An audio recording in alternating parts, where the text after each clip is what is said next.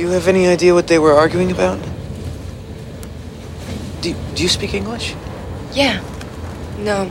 I'm sorry, my German is not very good.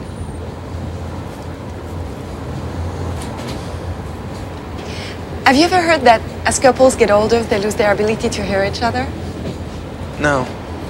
Well, supposedly, men lose their ability to hear higher pitch sounds, and women eventually lose hearing on the low end.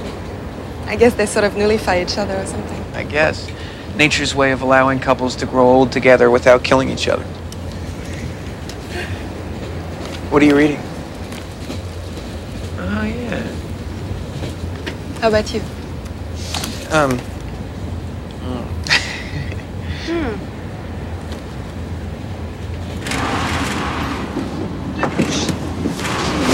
Nein, wirklich so hübsch, dass du sie dauernd anstarren musst. Look, I was thinking about going to the lounge car sometime soon. Would you like to come with me? Yeah. Okay.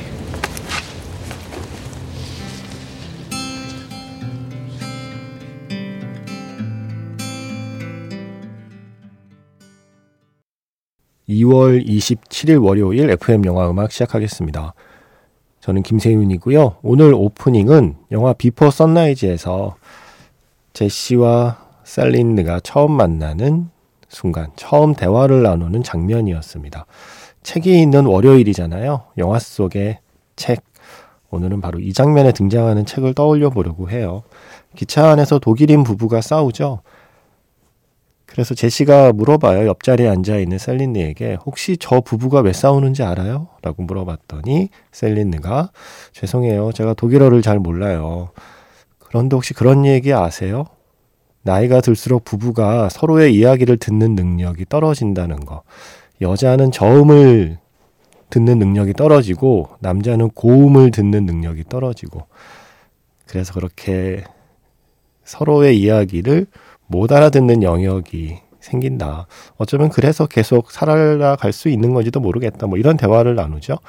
그리고 나서 제시가 물어봐요. 지금 뭐 읽고 있어요? 라고 얘기했더니 셀레느가 책 표지를 보여주죠. 프랑스 작가 조르주 바따유의 단편집이었습니다. 제목이 에드와르다 부인 죽은 자 눈 이야기 예, 이런 작품들이 수록되어 있는 책 표지를 보여주고 셀린느가 당신은 뭐를 읽고 있나요? 물어봤더니 약간 좀 에다노크가 어, 살짝 머뭇거리는 듯 하면서 예, 좀 멋쩍은 듯이 책을 보여주죠. 독일 배우 클라우드 킨스키의 자서전 내게 필요한 건 사랑뿐 기억이라는 책이었습니다. 음, 비퍼 선라이즈에서 에다노크하고 셀린느, 그러니까 줄리 델피는 물론 처음 대화를 나누기 시작한 건 독일인 부부의 싸움 때문이었지만, 물론 그 전에 약간의 호감이 있었고요, 서로에게. 그 대화가 계속 이어지게 된 건 바로 이 책 때문이었다라고 생각합니다. 책 표지를 보여주는 순간, 어? 저 책을 읽는 사람이라고? 뭔가 통할 것 같은데? 라는 느낌이 온 거죠. 서로의 그 생각이나 취향을 상대가 읽고 있는 책으로 짐작할 수 있었던 겁니다. 어, 조르주 바따위의 책도 그리고 클라우드 킨스키의 책도 물론 제가 다 읽어보진 않았지만 이렇게 설명을 쭉 들어보면 두 편 모두 그러니까 두 책 모두 음, 뭔가 사랑 그리고 욕망에 대해서 굉장히 솔직한 이야기가 담겨 있는 책들이라고 해요. 굉장히 열정적이고 모험심이 넘치는 이야기들이 담겨 있는 책들. 그런 책을 읽는 사람이라면 음, 우리의 관계가 꽤 근사해질 수도 있겠는데 라는 생각을 하게 됐겠죠. 책이라는 게 그런 역할도 해요. 예. 상대가 무슨 책을 읽고 있나. 만약에 그때 뭐 읽고 있어요? 라고 얘기했는데, 셀린느가 가령 뭐 자기개발서를 보여준다거나, 아니면 제시는 주식 투자 비법, 뭐 책을 읽고 있다거나, 이랬으면, 글쎄요. 이 둘은, 아, 둘 다 그런 책을 읽고 있다면 통했을 수 있겠다. 근데 가령 셀린느가 조르주 바따위의 책을 읽고 있는데, 에다노크는 주식 투자 비법 책을 읽고 있었다면 어쩌면 둘은 그 대화, 그 만남이 계속되지 않았을 수도 있다라고 생각해요. 그런 역할을 하는 책을 떠올려 봤습니다. 책이 있는 월요일에 영화 속에 등장하는 책이었고요. 이어서 들려드린 곡은 나중에 청음실이라고 그러죠. 레코드 가게 청음실에서 둘이 함께 듣던 음악이었습니다. 캐스 블룸의 Come Here 였습니다. 문자 번호 샵 8000번이고요. 짧은 건 50원, 긴 건 100원의 추가 정보 이용료가 붙습니다. 스마트 라디오 미니 미니 어플은 무료이고요. 카카오톡 채널 FM 영화 음악으로 사연과 신청곡 보내주시면 됩니다.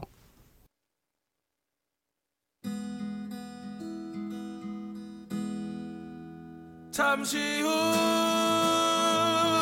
후면 별들이 쏟아지고 강물이 솟구치고 꿈에서 깨어날 거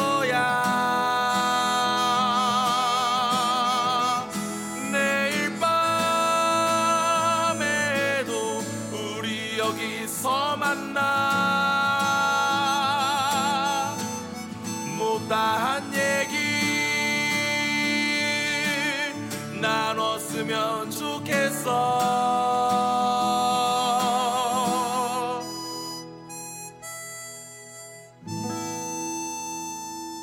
FM 영화 음악 김세윤입니다. There is a light that never goes out. 더 스미스의 노래였습니다. 500일의 썸머에서 엘리베이터에서 이 노래를 듣고 있는 톰에게 썸머가 말을 걸죠. 자기도 그 노래 좋아한다고. 스미스의 음악을 좋아했기 때문에 이 둘의 관계도 그렇게 시작될 수 있었다고 생각해요. 비포 선라이즈의 책이 했던 역할을 500일의 썸머에서는 음악이 하고 있는 거죠. 그런 경험들이 있지 않아요? 그 사람이 읽고 있는 책, 그 사람이 듣고 있는 음악 때문에 호감을 갖게 되는, 그 뭔가 좀 나랑 좀 통할 것 같다는 예감을 하게 되는 그런 순간들이 영화에는 많이 담겨 있죠. 500일의 썸머에서도 더 스미스. 그러니까 이럴 때 이게 너무 유명하면 또 안 돼요. 그러니까 BTS 음악 당연히 좋죠. 근데 BTS를 좋아하는 사람이 너무 많잖아요. 그러니까 뭔가 이렇게 둘만이 통한다라는 느낌을 갖기에는 BTS 같은 뮤지션보다 약간 스미스 같은 뮤지션 쪽인 거죠. 조르즈 바타유, 클라우스 킨스키 이런 작가들의 책이기 때문에 조금은 그러니까 둘만의 어떤 좀 대화 주제가 생기는 것 같은 느낌이 아니었을까요? 무라카미 하루키. 아, 책 좋죠. 책 좋은데 너무 유명하잖아요. 예. 약간 좀 그런 느낌도 있는 것 같아요. 그리고 혹시라도 오해하지 않으시길 바랍니다. 자기개발서나 주식 투자 비법을 제가 무시하는 게 아닙니다. 저 이래봬도 자기개발서 좀 읽은 사람이에요. 그리고 저 재테크책, 어, 한때 심취해서 거의 한 20권, 30권을 예, 읽었던 사람입니다. 그런데 왜 이렇게 살고 있느냐? 제가 그때 재테크 책을 어, 사회생활 시작하고 초반에 어, 돈을 어떻게든 모아야 되겠으니까 열심히 보고 나서 따라해 보려고 했는데 제가 말씀 안 드렸나요? 제가 어, 투자의 어떤 기본을 말해주는 그 원칙에서 제가 무너졌다고. 예. 계란을 한 바구니에 담지 마라. 제가 이 말에 무너졌습니다. 계란이 하나인데. 계란 하나를 내가 어떻게 바구니에 남아서 담나. 예. 아, 이건 좀 기본적으로 좀 자산이 있는 사람들이 어쨌든 재테크도 시작하는 거구나. 해서 접었죠. 그래서 티끌은 모아봐야 티끌이다라는 결론을 얻고 한 20권 가까운 재테크 책을 읽던 걸 중단을 했던 기억이 나네요. 자기 개발서도요, 예, 개발이 안 되더라고요. 그래서.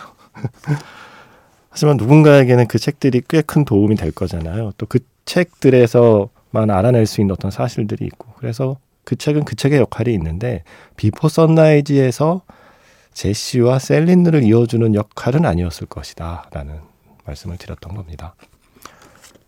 그리고 최근에 제가 우연히 이 방송을 듣게 되었다는 사연들을 이렇게 소개를 좀 해드리게 돼요. 방송 들으시면서, 어, 그런 사람들 또 있네? 라고 반가워 하시라고. 어, 8768번, 음, 휴대전화 끝번호 쓰시는 분도 요즘 잠을 뒤척입니다. 오늘은 더더욱 그런 날이네요. 우연히 라디오를 켜고 처음 들어봅니다. 좋네요. 이제 자주 올 듯 합니다. 라고. 이렇게 문자를 보내주셨어요. 물론 모든 라디오 방송이 그렇지만 늘 같은 시간에 기다렸다가 방송을 들을 수도 있지만 또 그러기 힘든 분들도 있잖아요. 그러다가 어쩌다 한번 켰는데 계속 그 프로그램이 있네? 라는 사실이 주는 묘한 안도감도 있거든요. 아, 저 사람, 저 재미없는 사람 계속 하고 있네? 라는 뭔가 그런 시시한 것이 계속되고 있다는 사실만으로도 뭔가 그래 그래도 뭔가는 계속되고 있구나 라고 하는 그런 묘한 안도를 줄 때가 있어요. 예. 제가 그 역할을 하고 있다니 다행이고 저에게 허락되는 시간까지는 이 역할을 할 것이고 뭐 아니면 또 다른 사람이 이어서 계속 하겠죠. 그러니까 라디오의 힘이 그런 거잖아요. 그래도 누군가는 어디에선가 이야기를 하고 있다. 누군가 어디에선가는 지금 나의 얘기를 듣고 있다. 나에게 얘기를 해주고 있다. 그리고 또 누군가 어디에선가 지금 라디오에서 나오는 이 노래를 나와 같이 듣고 있다. 이런 느낌을 주는 게 사실은 라디오의 가장 큰 존재 이유니까요. 이렇게 잠 안 오고 잠 뒤척이시고 이럴 때 듣다가 예, 불면증 치료되면 또 까맣게 잊고 지내시다가 그러다 언제 또 술 먹고 늦게 집에 가다가 택시 안에서 우연히 이 방송 나오면 또 반가워 하셨다가 그래 주세요. 자, 책, 음악. 만약에 영화면 어떨까요? 어, 어, 누군가 이 영화를 보고 있다. 기차 안에서. 그죠? 요즘은 OTT나 이런 걸로 영화 볼 수 있으니까요. 기차 안에서 이 영화를 보고 있다라거나 이 영화와 관련된 뭐 무슨 글을 읽고 있다라거나 그러면 어? 저 사람? 나랑 좀 통할 수 있겠는데? 라고 생각할 수 있잖아요. 어, 제가 요즘 듣고 싶은 노래들을 떠올려 보다가 그런 이유에서 뭔가 나랑 통할 것 같은 그런 영화들하고 묶어봤어요. 그래서 아, 이런 노래, 이런 영화를 좋아하는 사람이라면 내가 좀 통할 것 같은데? 라고 생각하는 세 곡 정도 한번 들려드려 볼게요. 먼저, 우리는 같은 꿈을 꾼다 에서 What He Wrote. 로라 말링의 노래로 시작해 보겠습니다. 우리는 같은 꿈을 꾼다. 헝가리 영화였죠. What He Wrote였고요. 로라 말링의 노래였습니다. 이어진 곡은 프랑스 애니메이션 내 이름은 꾸제트에서 Le Vent Nous Portera 바람이 우리를 데려다 주리라. 소피 헝거의 노래였고요. 지금 끝난 노래는 아그네스 오벨의 Familiar. 영화 델마에 쓰인 곡입니다. 델마는 잠깐만 스웨덴이었나요? 노르웨이죠. 아 죄송해요. 요아킴 트리에 감독 노르웨이죠. 사랑할 땐 누구나 취하게 된다의 감독이에요. 그 요아킴 트리에 감독의 전작 중에 델마라는 영화 있었거든요. 이런 영화 좀 마이너 하잖아요. 우리는 같은 꿈을 꾼다. 내 이름은 꾸제트, 델마. 그런데 또 이런 영화 아, 좋다 하는 사람들의 그 작은 그룹이 있으니까 그 작은 그룹을 뜻하지 않은 장소에서 만났을 때 느끼는 반가움이 있지 않을까요? 우리는 같은 꿈을 꾼다는 설정 참 재밌죠. 그러니까 우리가 비슷한 책을 읽는다, 우리가 비슷한 음악을 듣는다는 걸로 서로 끌릴 수 있는데, 가령 우리가 매일 밤 비슷한 꿈을 꾼다. 우리가 매일 밤 같은 꿈을 꾸는 사람이다 하면 얼마나 서로에게 친근감을 느낄까요? 얼마나 서로에게 끌리게 될까요? 그 이야기예요. 매일 밤 두 사람이 같은 꿈을 꿔요. 꿈속에서 사슴인데 꿈속에 나오는 저 상대방 사슴이 지금 현실에서 직장 동료인 거죠. 예. 얼마나 서로에게 신비감과 호기심을 느끼겠습니까? 예, 그렇게 시작되는 이야기예요. 우리는 같은 꿈을 꾼다. 그리고 내 이름은 꾸제트는 정말 예쁘고 또 슬프고 하지만 또한 즐겁고 뭔가 따뜻한 그런 이야기죠. 어, 네, 우리는 같은 꿈을 꾼다. 내 이름은 꾸제트 그리고 델마. 이런 영화 관심 있으시면 저랑 통하는 겁니다. 노의성 씨 신청곡 준비했습니다. 영화 달콤한 인생에서 유키구라 모토의 로망스 준비했고요. 여기 하나 더 이어서 들어볼까요? 영화 아가씨에서 조영욱과 사운드 트래킹지의 후지산 아래서 온 전나무까지 두 곡 듣겠습니다.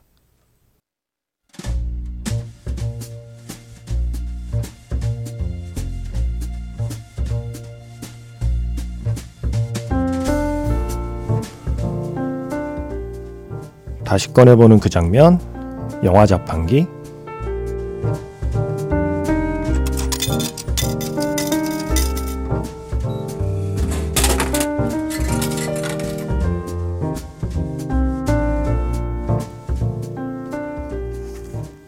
다시 꺼내보는 그 장면, 영화 자판기. 오늘 제가 자판기에서 뽑은 영화의 장면은요, 2009년 작품, 페임의 졸업식 장면입니다. 뉴욕에 있는 예술고등학교의 학생들이 힘을 모아서 마지막 공연을 준비했죠. 춤, 노래, 그리고 연주에 뛰어난 학생들답게 다양한 장르를 섞어가면서 화려한 퍼포먼스를 선보입니다. 자, 준비되셨습니까? 지금부터 영화 페임의 쇼를 즐겨주세요.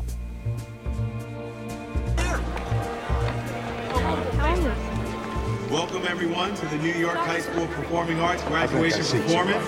We ask that you now turn off all your cell phones and please refrain from any flash photography during the performance.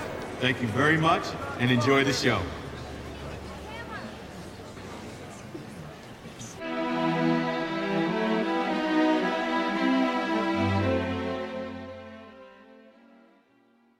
다시 꺼내보는 그 장면, 영화 자판기. 오늘 영화는 1980년대 페임 말고요.